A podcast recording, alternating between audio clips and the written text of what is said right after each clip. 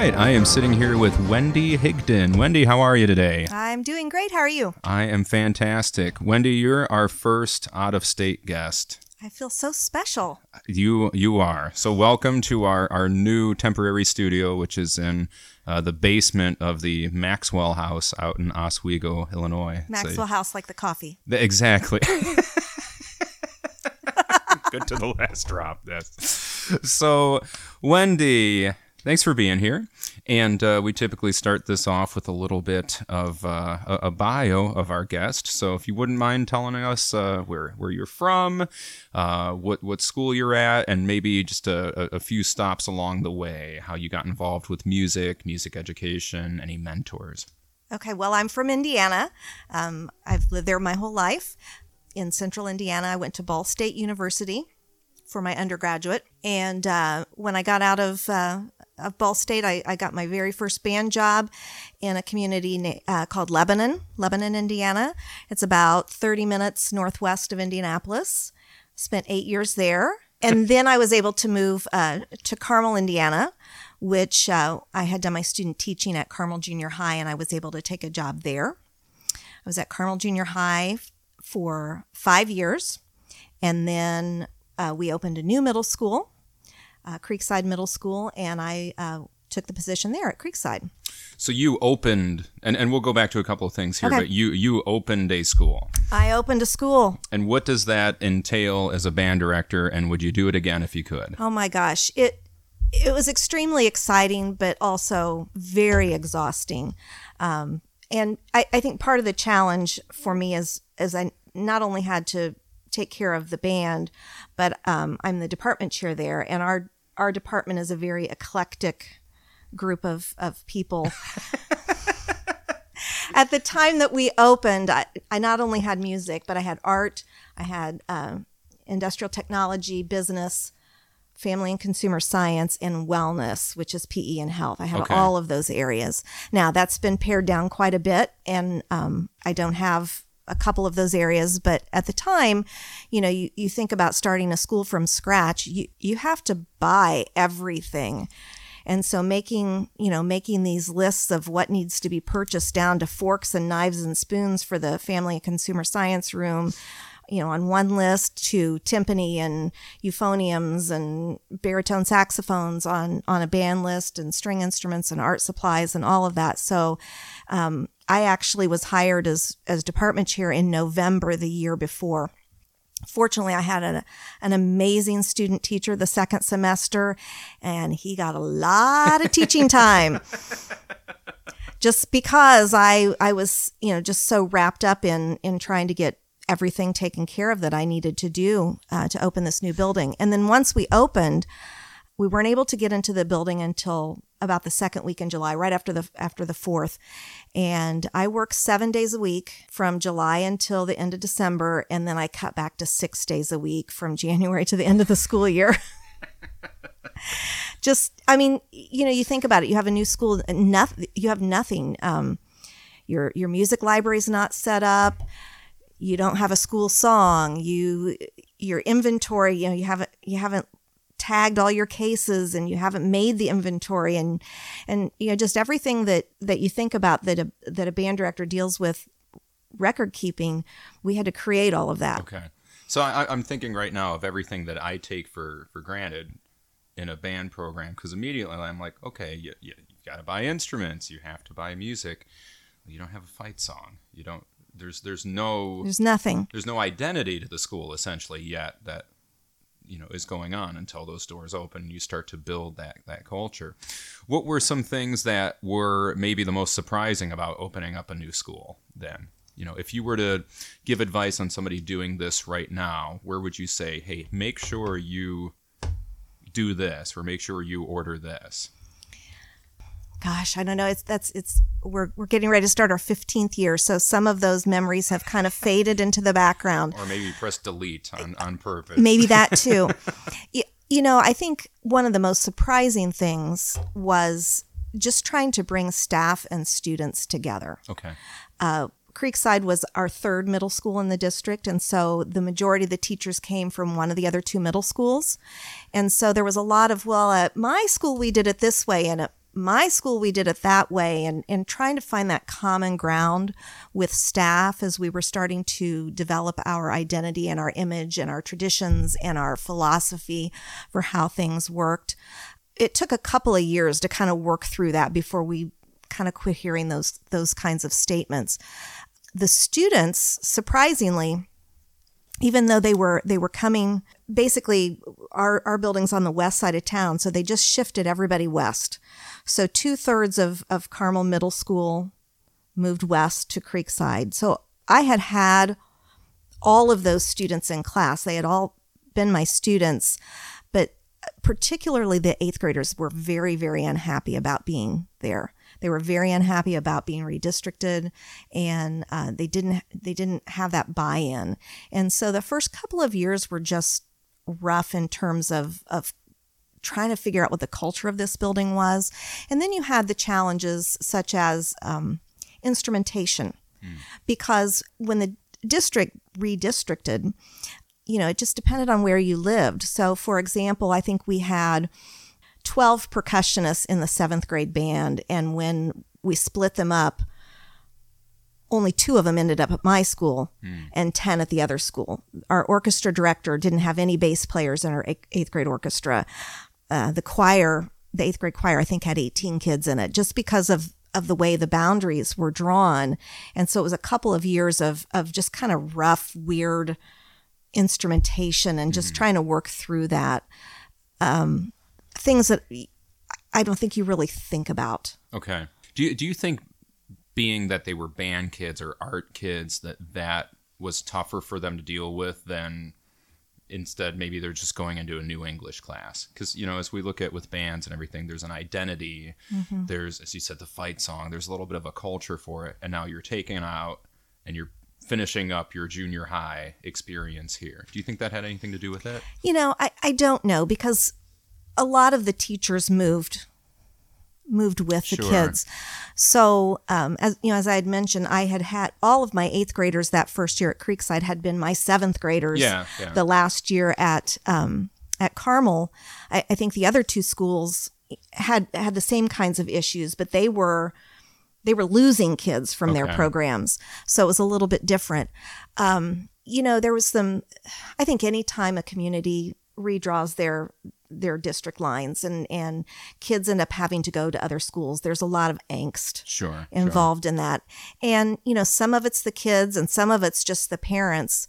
Um, in our community, it's Carmel's a very affluent community, but we have pockets that are not. Yeah.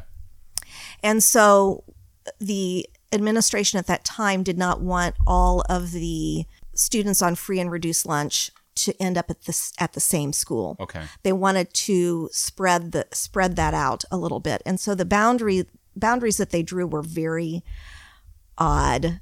Um, it's almost kind of like a a political map that's been gerrymandered a little bit. It was just you know it was just odd, and so you know we had students that had a you know a twenty-five minute car drive to get from their homes to their new school, yeah. whereas they were half a mile away. So there were there was a lot of, why do I have to go to this school when I sure. live across the street from this school? Um, it, it just took a few years to kind of work through that and, okay. and for us to develop our identity. I would imagine, you know, as I said, maybe it was hard if you're you're a band kid there, but it also might be kind of easy in a sense where, you know, you do have this this group that you can at least take some solace in, and you're you're still with your right. your, your band group as well there. Most of them. I, we moved about two-thirds yeah, of, yeah. of a school. So there there obviously there was a large chunk of, of students that mm. that didn't go. Yeah. Um, the other ten percussionists. Yeah, the other ten percussionists, all the bass players. Holy cow. Well, and it sounds like you've done a fantastic job with it, though. So you go from opening to a school, and, um, you know, and I know we're kind of skipping around here a little bit, but I, I think something that a lot of people that listen to this might be interested in is uh, the Midwest Clinic. So you go from opening a school, and um, later on, your group plays at the Midwest Clinic. Yes. And can you describe, you know, we'll start with just the Midwest Clinic experience first, because you know, a lot of us might not get that opportunity. How does that opportunity for, feel for you, and how did it feel for the kids? Well, the performance itself was absolutely incredible. But the real the real value in that experience is the journey that you take to get to that performance. And um, it was just a it was just a really very neat group of young people that I had in the band that year, that we had in the band that year. And um, we did a lot of extra things. Uh, you know, we did some rehearsals over the summer, and we did um, a, a little mini camp right before school started. And we had some evening rehearsals and just some things that we, we don't typically do that allowed the kids to bond more strongly than I think happens in a, in a normal year. Mm-hmm. We uh, we did ten pieces on our Midwest program. Okay. And so, um, and, and we can talk a little bit about so, some of the preparation things, because there's there's some interesting things that people may not know. But um, when we uh, we performed half of our program at our at our fall concert end of October, we performed the entire program at school in December, and then we did another preview concert for the community the next week, and then the week after that was our performance. Okay. At Midwest. So by the time we actually got on stage at McCormick's Place, the kids were like, been there, done that. They were calm, cool, collected. There was, there it was, it was absolutely surreal. There, there were no nerves. Sure. It was just, we got this. I, they knew exactly what they were supposed to do. You know, stand up, sit down, you know, switch the music. Here's where I go as a percussionist from, from place to place. They'd had an opportunity to work with um, two of our three guest conductors, and they had performed, they had conducted in, in one of our earlier performances. Okay. Um, Mike Pote, who's the director of bands at Carmel High School, was one of our guest conductors, so he was able to to come over and work with the kids a lot. And then Richard Saucedo was, um, who had just retired as band director at Carmel High School, Uh, was another one. And so both of those guys had, had conducted the kids already in performance. And, you know, it was, it was just an, it, it's that experience that everybody wants. Like, you step up on the stage and you just know there's nothing to worry about. Sure, sure. And so the performance itself was a lot of fun, because all the hard work had already happened. Here's just the celebration of it's, the It's what work. We tell the kids all the time. Oh, just go out there on stage and enjoy yourselves. Yeah. And, the, and but it happened. It actually happened there. On the international stage. Holy yes. cow. So how did, you know, and, and you said the kids were, you know, really well prepared and enjoyed that. What were you feeling inside at that point? Did you just feed off of that energy? Did you recognize it? Were there any nerves from you? Not on the day of the performance. Not on the day of the performance. Wow. There were plenty of nerves leading up to yeah, the performance, yeah. but... You know, it was just this, it was like this Zen moment. um, it was absolutely the most incredible thing I've ever, ever felt, just wow. to, to be able to be in that kind of high pressure situation and just nail it. And just do it. Well, I don't, you know, we didn't nail everything in that performance. I, you know, I, I still have a hard time going back and listening sure. to, to the recordings, but I think that's just. But it sounds like what right now you're you're speaking very positively and of it, you yeah. know, and, and it was a you know something that was impactful for everybody involved. Oh, absolutely, and so. and I, I, I would do it again if I ever had the opportunity sure. to do it again. I, I don't know if the stars will align for us. um, you know, that's a pretty uh, it's a pretty rare occurrence. Sure, sure. But you know, I would do it again in a heartbeat. So what were those things then you said that we might not realize about the Midwest Clinic? I think you brought it up particularly with maybe music selection or other processes. The music selection process is pretty intense. Um, there are now I will let me let me preface this by saying the people at the Midwest office are absolutely top-notch. They're amazing. Mm-hmm. They help you get through this preparation process in in just a, a, a very, very organized way. The communication from them is outstanding, um, and and I appreciated that so much. But the the music selection process is so it's the most stressful thing, and um, there are about four pages of rules for the music selection. Everything from Oh, let's let's see. Off the top of my head, you can't perform anything that's been performed at the at the Midwest in the last, I don't know, three to five years. So you have a list of all these things that you can't perform. You can't perform anything that anybody else is performing. Um, there's rules about publishers. So you can have two publishers that are represented twice on your program, but every other publisher has to be a singleton. Okay. And the publisher has to be an exhibitor or an advertiser at the at the Midwest. Um, for every four, five, six grade level piece you perform, you have to do a one, two, three. Half your program has to be new pieces published in the last year. I mean, it just goes on and on and on, all of these rules. And so as you're as you're starting to piece together your program, it's it's like a domino effect. If you change one piece, you might have to change two more. Oh, man. Because now all of a sudden you're not meeting all these requirements. And so it's making me think of Sudoku a little bit. Yes, but there's a twist. So you get this you get this date. So they say, okay, at ten a.m. on such and such a date, you're going to get to go in and select your first three pieces. Okay. And, and what does that mean? Like, are you physically going somewhere? Is it an online it's process? It's online. Okay. And so it's like you sit down and you click on the link and you're typing as fast as you possibly can, because every other band director that's performing at Midwest is doing the exact same thing. Okay. And so we lost a couple of pieces because somebody beat us to it by like two seconds. Oh, holy cow. So then you go back and, and you know, I wanted that piece, and now somebody from such and such a school has, has selected that piece. So now I've got to go to to plan B, or my second choice. Sure. And so you do that a, two or three times. What time of year is this about when you're doing that?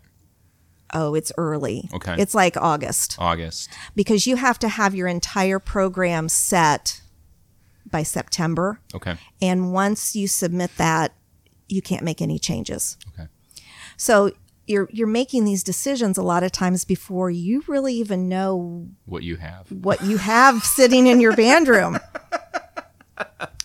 Um, I mentioned Richard Saucedo, uh, guest conducted with us, and he, he actually wrote a piece for us, um, great piece called um, Of Gale Force Winds. Okay. And so he wrote this piece for us to perform at Midwest, and he was conducting it. And so when it was time for us to submit our program, all we had was the title, the length, and then it was going to be a grade three. There was no music at that point. It wasn't written yet. And so so it's like, okay, we're going to put this on here.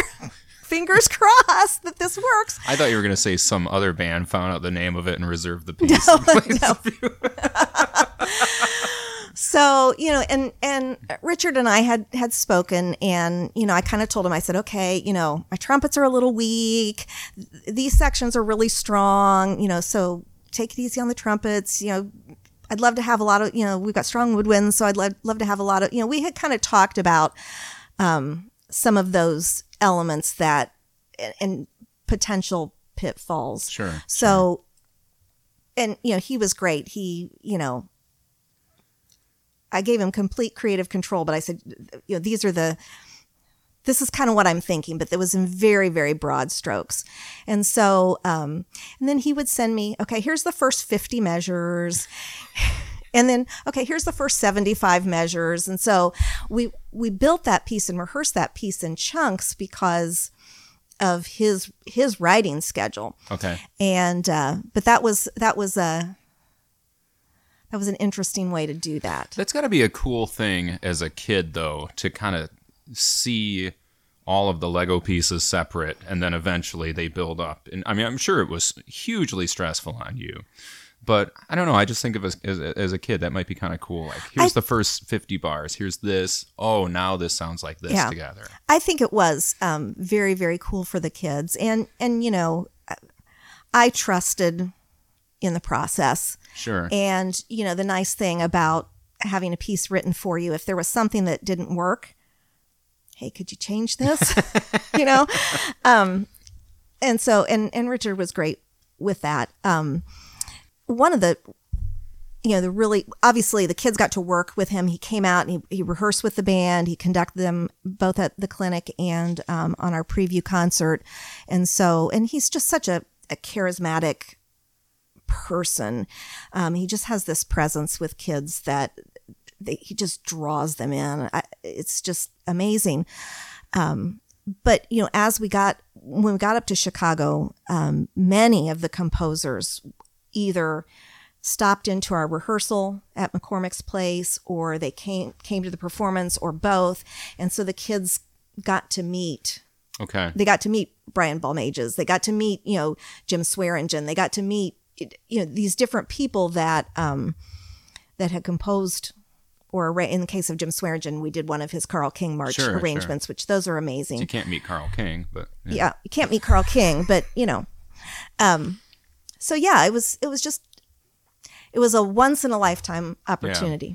So I'm interested, though, too, where you said, you know, uh, how was the year a little bit different going to Midwest? You said you guys had some a little more team building activities with the kids. Mm-hmm. Um, but from the standpoint, like, you know, working working in a school where the kids have to take other subjects and everything, you know, how, how was that process? Because I'm assuming the rest of the school didn't stop and say, oh, you guys are going to Midwest.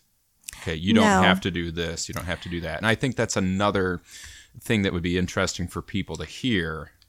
About the only uh, accommodation that was made is that, you know, Midwest happened during finals week. Okay. And so we had some kids that were permitted to take finals early before we left. Sure.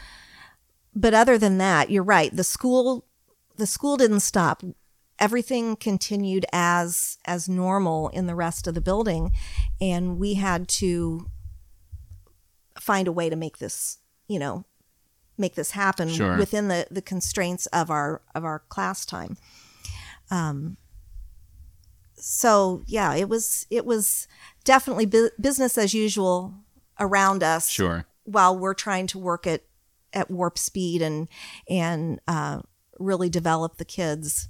And, you know, you do things. You bring people in to, to work sectionals. I mean, you, you pull out all the stops. If you've got invited to Midwest, yeah. you're going to you're going to take advantage of all of all of the resources that are available to you and then some. Sure.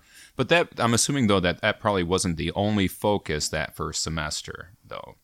Right. You guys probably still had some things that you guys did as a band. I don't know, concerts, things like that, that you still...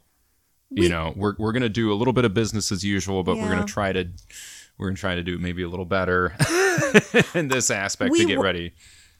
We spent a lot of time on fundamental skills. Okay.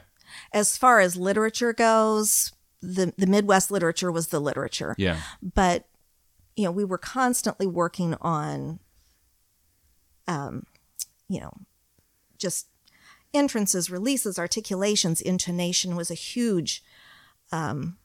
push, just trying to get kids listening better and matching better. And yeah. so there was a lot of, of, of focus on those, on those skills that we knew that they needed in order to perform the music. Okay. So let's, let's switch gears then a little bit. Um, and let's talk about music in Indiana, which I'm really interested in because I teach music in Illinois and I know we're next door. Um, but where we're at out here, Um, for example, I'm not sure if you guys have a like a, a statewide system or not. I, I really didn't look that much into it because you didn't do your homework. You're here, and I thought you were going to answer those questions. Okay, for me. I'll do my best. But I but I know there's there's some differences sometimes with the state organizations mm-hmm. um, and things like that. Um, is it is it pretty consistent out in Indiana? Do all of the kids start at the same time? Does it vary by school district?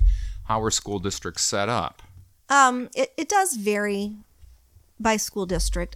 The majority of the schools seem to do a sixth grade start okay. at the middle school level.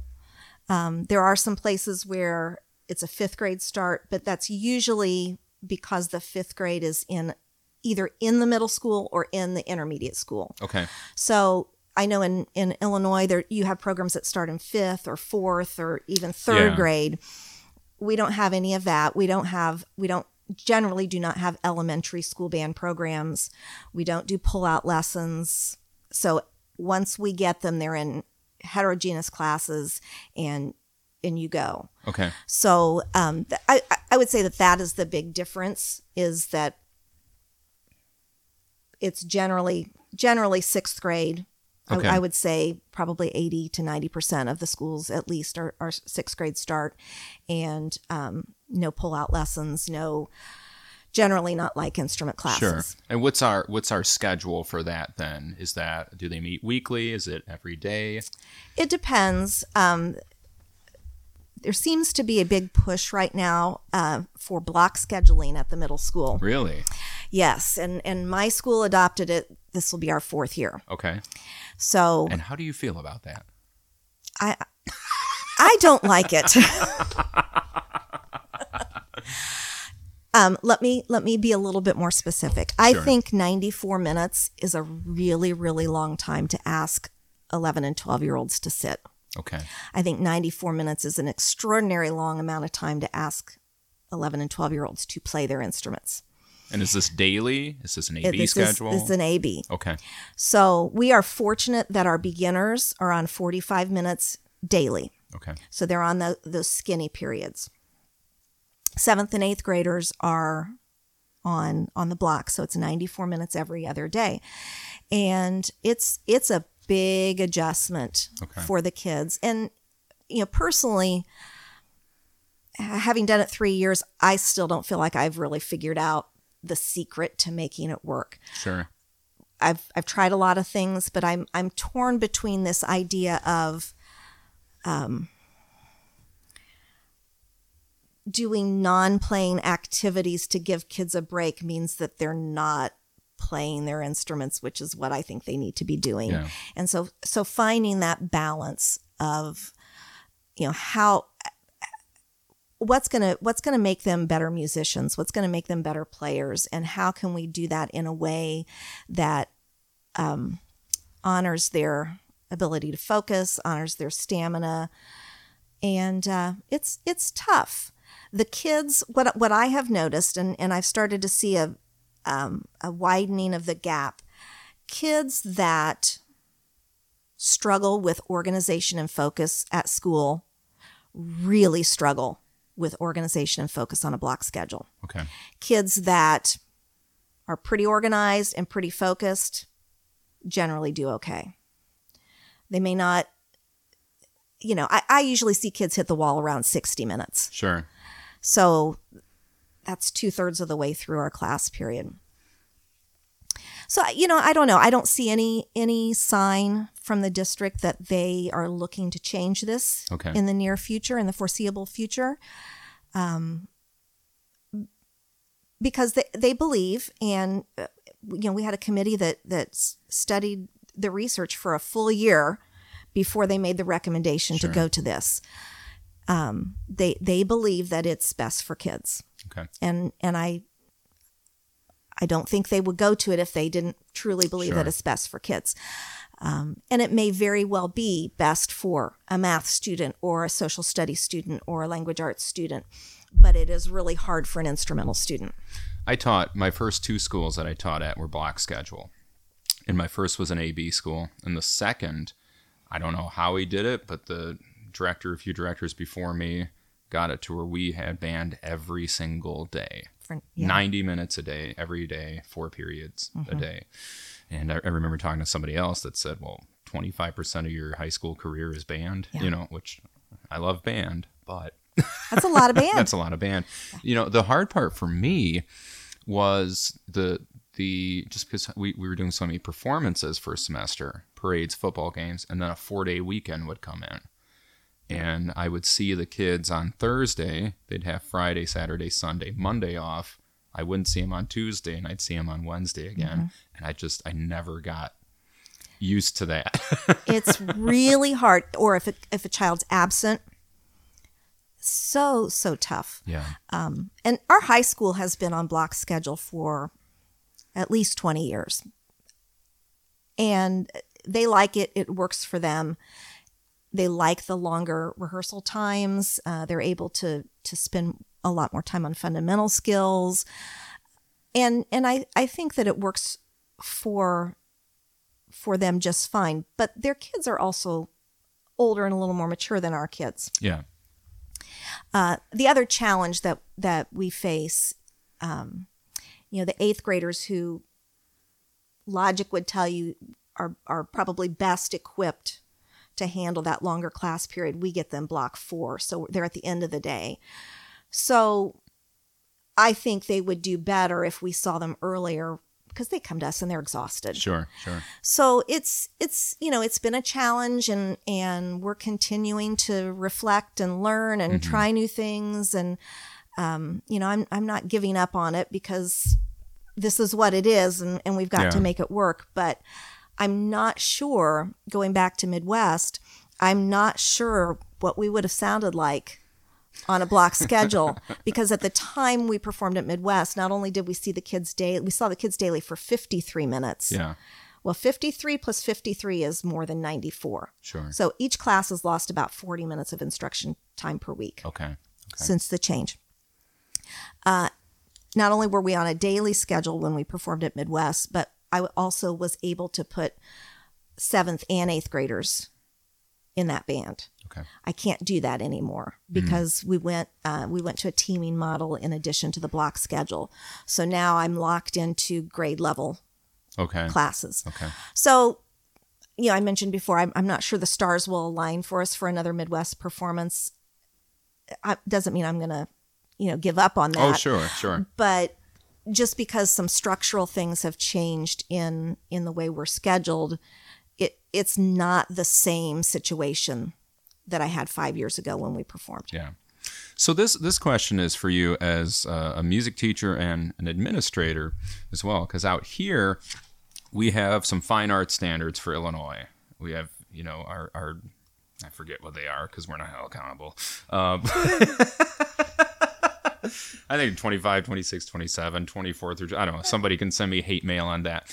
But out here, to be honest with you, we've got, you know, in a lot of our schools, we do the Charlotte Danielson teaching evaluation. Mm-hmm. We've got, um, you know, sometimes they'll throw out the national music standards, but we're not evaluated to, to those at all. Mm-hmm. Is there something in Indiana that's that's different, or is it pretty pretty similar to what we have here? Um, and, and I guess maybe a little more specific with that, like, is there a statewide music requirement for any kids, or um, do you expect in the state of Indiana a sixth grader in band is going to be able to do this across the state? Um, no, Th- there's not. Um, there there is a recommendation. Okay. There, uh, the recommendation is is that every student in, in middle school, and I'll just speak to middle school, that every student in middle school should have a music experience. But again, it's a recommendation, and the the term music experiences can be interpreted in a lot of different ways.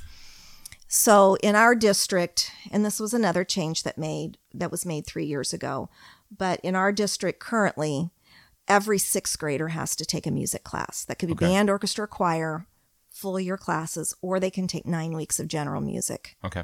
After sixth grade, there's no requirement hmm. at all. Um, as far as as standards go, um, we just had a rewrite of the state standards, and, and they're they're in the process of rolling those out.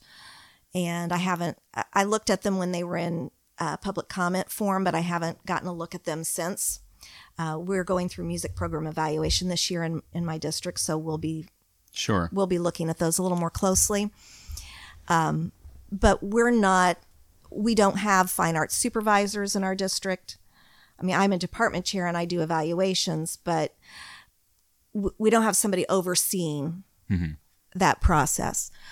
Um, that is a fine art, arts person. Sure. We have someone in the curriculum office who's in charge of music. Okay. But so, it's a little different. Yeah. So I, you know, again, I, I think from the Illinois standpoint, like we...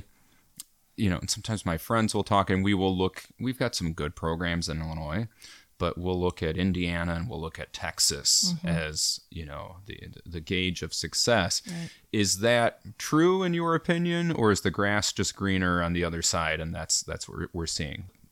Um, well, I, I think there's a lot of things that are working.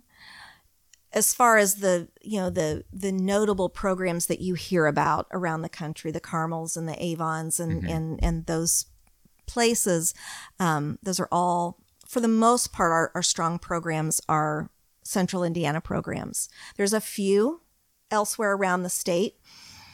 Um, and, you know, I, I don't know that there's a particular secret other than just good teaching. Mm-hmm. Um I was able to go down to Texas this spring and do a site visit, three days in Lewisville I S D.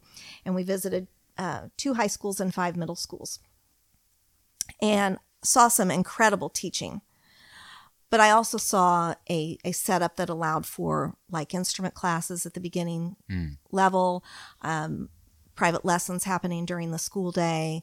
Uh, the high schools, both the high schools that we visited were kind of what you were just talking about, sure. where it was ninety minutes every day. And so they had some structural things that were in place that really helped to give those kids a great start on their instruments. We have to, we don't have that luxury okay. in, in, in our school district, but you know, it's just like anything else. If, if you want something badly enough, you're going to, you're going to find a way to make it happen. And, um, you know, we're in my community, we're fortunate that we have parents who care about education, uh, who care about the arts, and who, who push their kids to be successful. So that parent community involvement is high, and the teachers that we have just really do an amazing job with the time and the resources that they have. And, you know, I think sometimes we, we overachieve a little bit. Okay. I, I don't know if that's a fair statement. I don't know if my colleagues would agree with that, but, but I do. I, I think sometimes we're successful in spite of some of the roadblocks that we have. And, um, there's a, there's a lot of perceptions out there about what, what Carmel is and isn't, especially from, you know, people in, in, in Indiana. And I think those perceptions are not always accurate. Sometimes they are, but, but I, I think they're not always accurate. I think it is easy to say, well, you know, in this school, they have X, Y, and Z. Um, it's easy for, for us to say in Texas, they have yeah, this, yeah. this, and this, or they have this money, or they have this um, schedule, or they have these lessons, or they have these instruments. And while that may be true, there's other things that we don't have. Um, there's, for example, I can't recruit for my beginning band. Why can't you recruit? I can't do anything during the school day. So I can't go visit my elementary feeders and talk about the music program and, and encourage mm. kids to sign up. Okay. I can't do a concert to um, show them what band and orchestra and choir is. I can't do anything during the school day that would interrupt their instructional time. Okay. So... And and that's, you know, it's kind of a big deal. You figure out how to you figure out how to work around it. You you know, everybody has their challenges and and their their positives. And so when when you have something that's really helpful in, in, in the structure of your program or in the way that your administration operates, you be thankful for it and you run with it. And when you have something that's a, a bit of a roadblock, you've got to You just have to buckle in and, and say, okay, we're going to get through this. So what you're saying is we all have challenges and we just have to figure out how to work around them. Yes. Yes. And I know that sounds so simple and, and stripped and, down, but and, it's, you know, every single person I've talked to, like you, that's that's successful and has done some great things with bands, you find out that, you know, the the situation is not... Our school is just a band school. We have band every day. Our budget is this. It's that. It's no, there always comes down to be some other type of, of issue that's not perfect. No place is perfect. No place is perfect. And um, there are there are definitely places where you have more challenges than others. And, you know, I think that's why some schools see a, a revolving door of directors, because some of those things become really difficult to overcome. Yeah. But, you know, the, these are the cards that we're dealt, and, and that's what we have to play. Yeah. Does being, uh, are, and you're still department chair at your school. Yes. Does, does being a department chair change your perspective as, as a band director at all? I think it has to. Okay. Um, so we're very tunnel vision sometimes. I mean, at least I are. am, I think. So we are. It's, it's very hard for me to... Um, advocate for something that the band needs if it's going to hurt another curricular area in mm. my department. And so we run into this a lot with, you know, the kids only have so many elective choices. All the electives are in my department. So anything that pulls kids away from, or pulls kids into band, pulls them away from something else. Okay. And so I, you know, I have to really step back and take a, a big picture view. And that can be challenging sometimes because I have to put my own personal wants and desires for the band program maybe behind what's best for the department. The other thing that I think um, I'm very fortunate is that our music team works extraordinarily well together. We there's no infighting, there's no competing for students or resources. Um, you know, we just we have four teachers that really care about the overall strength of the program. And, you know, the band program can't be as strong if the orchestra program or the choir program is weak. And so we we really work together to make sure that band, orchestra, choir, all of it has what they need. They have the resources, they have the support, and, and those kids are getting a great experience. And if, if a kid comes to me and says, you know, um, I think I'm going to try choir this year. Great. You're going to love Missus Johnson. You're going to have a great time. Mm-hmm. So what do you think then, um, just for some help for some teachers here, what, what, do, what do you think teachers should maybe try to look at from an administrative standpoint sometimes just to understand some of those things? I, I do think that when you when you go to an administrator, they have so much on their plate. They have so many things. They're having to worry about every staff member, every program, every student in the building. And they still have to, to answer to their... Everyone's got a boss. Everybody's got a boss. And so if you're just coming to your administrator with problems, they're not going to like it very much when you walk through their door. Okay. Um, I, I do think it's important to keep your administrator informed. Hey, heads up, this happened. You might, you, you know, in case you hear about it, this is, this is how I handled sure. it. But I think when we can go to our administration and offer solutions, that makes a huge difference, especially if we can offer more than one solution. Uh, But even if we can't, if if it's clear to the that administrator that I've tried to look at things from the the uh, the point of view of of a core teacher, or I've tried to look at things from the point of view of the athletic director or the assistant principal or whoever that might be, it's a lot easier for them to to back me up. Yeah. Let's talk about musical mentors. Do you have anybody in your, your life that was uh particularly helpful to you as a musician or as a as a teacher? I, I think I'll, I'll give you I'll give you some names in a minute, but I, I think anybody can be a mentor. I think you just have to look for it. Um, every everybody out there knows something that you don't know, and everybody out there, even even the student teacher or the first year teacher, has something that is a strength for them. Uh, even your students can teach you something. So I, I think you have to you have to look at every every opportunity, every interaction as what can I what can I learn from this person? What can I gain from this person? And it doesn't have to be, you know, some famous band person or famous musician. It it can be just a normal, you know, the band director in the next town over maybe know something about fundraising that, you know, that sure. can help you or, um, so keeping your eyes open for mentors, y- you can find them all around you. Uh, as far as, as me personally, just going back to getting my start in, in band. Um, when I, when I started band, we started in seventh grade, which is a little late for a lot of people. Um, what did you play? Clarinet. Okay.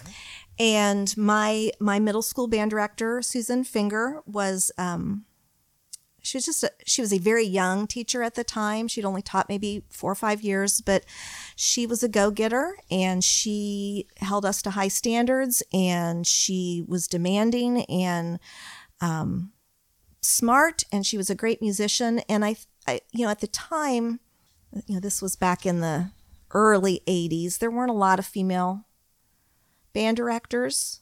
Um, so I think not only as a, a teacher, but also as a as a role model in terms of, yeah, girls can do this too. Mm-hmm.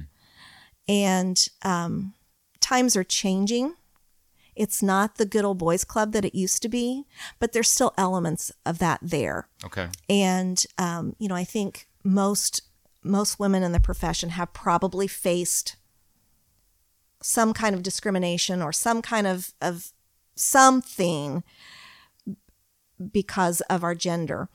Um, but, you know, she was, she was successful at what she did. And, you know, that, that let me know that, hey, I could do that too. It's not, doesn't have to be a man. Mm-hmm. Um, when I got my first job in Lebanon, I, uh, I found out later after I'd accepted the job that there were um, administrators in the district, and I think even some school board members, that said that they didn't think a woman could do the job. And this was in the early nineties. Um, but, you know, I'm pretty stubborn. So if somebody tells me I can't do something, I'm just going to try to prove them wrong. Yeah. You can't let it stop you. Sure. You just have to, you just have to do what you have to do in order to do You know, do what your you job, do. do what you have to do, do your job, be the best teacher you can be, educate your students in the best way that you can. Absolutely. Well, great. Um, let's plug your website here, because oh. I, I really appreciate this. And, and I told you before we started, you know, I, I started this thing as something that I needed, you know, mm-hmm. and still need to, to get this professional development going. We all do. And, um, things like this that I've listened to, websites, resources, and, and not just the, you know, the Midwest Clinic is great. They've got a lot of their resources up. Uh, out in Illinois, our I L M E A website has some great resources. But it's also really cool and really helpful to see uh, somebody like you that puts out a website, and you've got a lot of published articles by, um, you know, Smart Music, for example, amongst some other companies, mm-hmm. and um, just really good content. So I was kind of scrolling through some of those things last night, and you know, it was really cool because there were a couple of things that, you know, I, the one I read about keeping reeds stocked in your band room. I mean, some are just really practical. Yeah. There's also some, of course, teaching uh, techniques and advice there as well. So, so can you tell me how the, the website came about?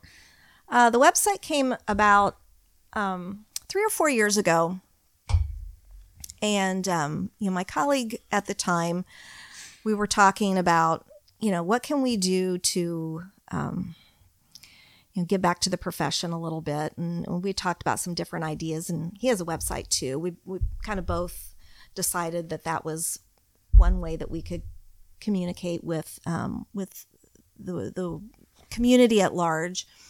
And so, um, you know, I started it and uh, had a companion Facebook page that got promoted on the, the band directors group, and it just kind of blew up. And okay. I don't know, in three or four weeks, I had two thousand followers or something on my Facebook page. It was, it was absolutely surreal. And so the web the website is really about, if if I can in some small way give back to the profession. You know, I feel like I've been pretty fortunate in this profession. I've had um, a lot of success, but also a lot of good luck, good fortune. And if, if there's a way for me to help someone else out, then I want to do that. Great. So everything on the website is is free, free downloads. The articles are there for free. I don't charge for anything on the website. Um, it's there. If it's helpful to you, use it. If it's not, you know, go surf the web. Go surf I, the I, web. I, go on YouTube you know. or something. Yeah. And so. Um, What's the website? And, I, and I'll put it in the link yeah. of this episode, but the website it's link. It's on and off the podium dot com. Okay. And, you know, I think it's it's really helped me to, uh, to get some opportunities. Uh, it's, you know, I've got believe it or not, I've got um, people subscribed to the website from all over the world. I, I'm actually going to be in Australia in a couple oh of goodness. months. Um, they have their National Band and Orchestra Conference, and I'm I'm going to be a keynote presenter. Now, how does that even happen? You know, a girl from Indiana is, is flying to Australia to present at an Australian conference. But, you know, I think th- that's the world we live in. It, the world's a lot smaller than it seems. Mm-hmm. And when we can connect with one another, even if it's online, it's still a connection. And, you know, you think about those band directors who teach in an isolated area where maybe maybe they're the only music teacher for miles around, K through twelve, and they have nobody to bounce ideas off. They have nobody to learn from, nobody to mentor them.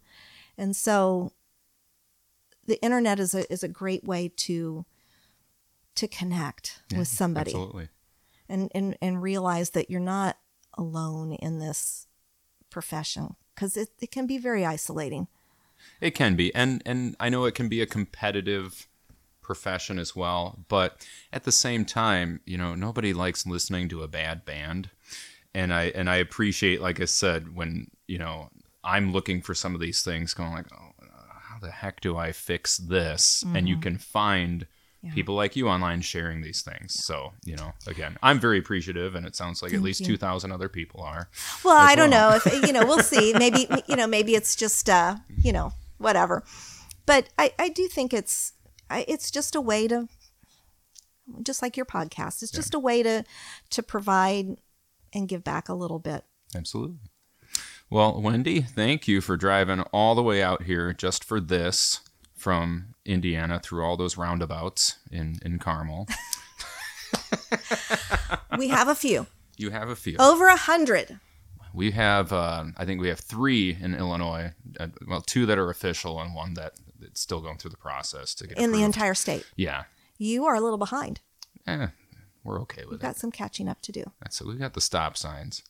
That's how they do it out here. Okay. So. Well, it's Illinois, so, you know. Wendy, thank you very much for sitting down here. You're welcome.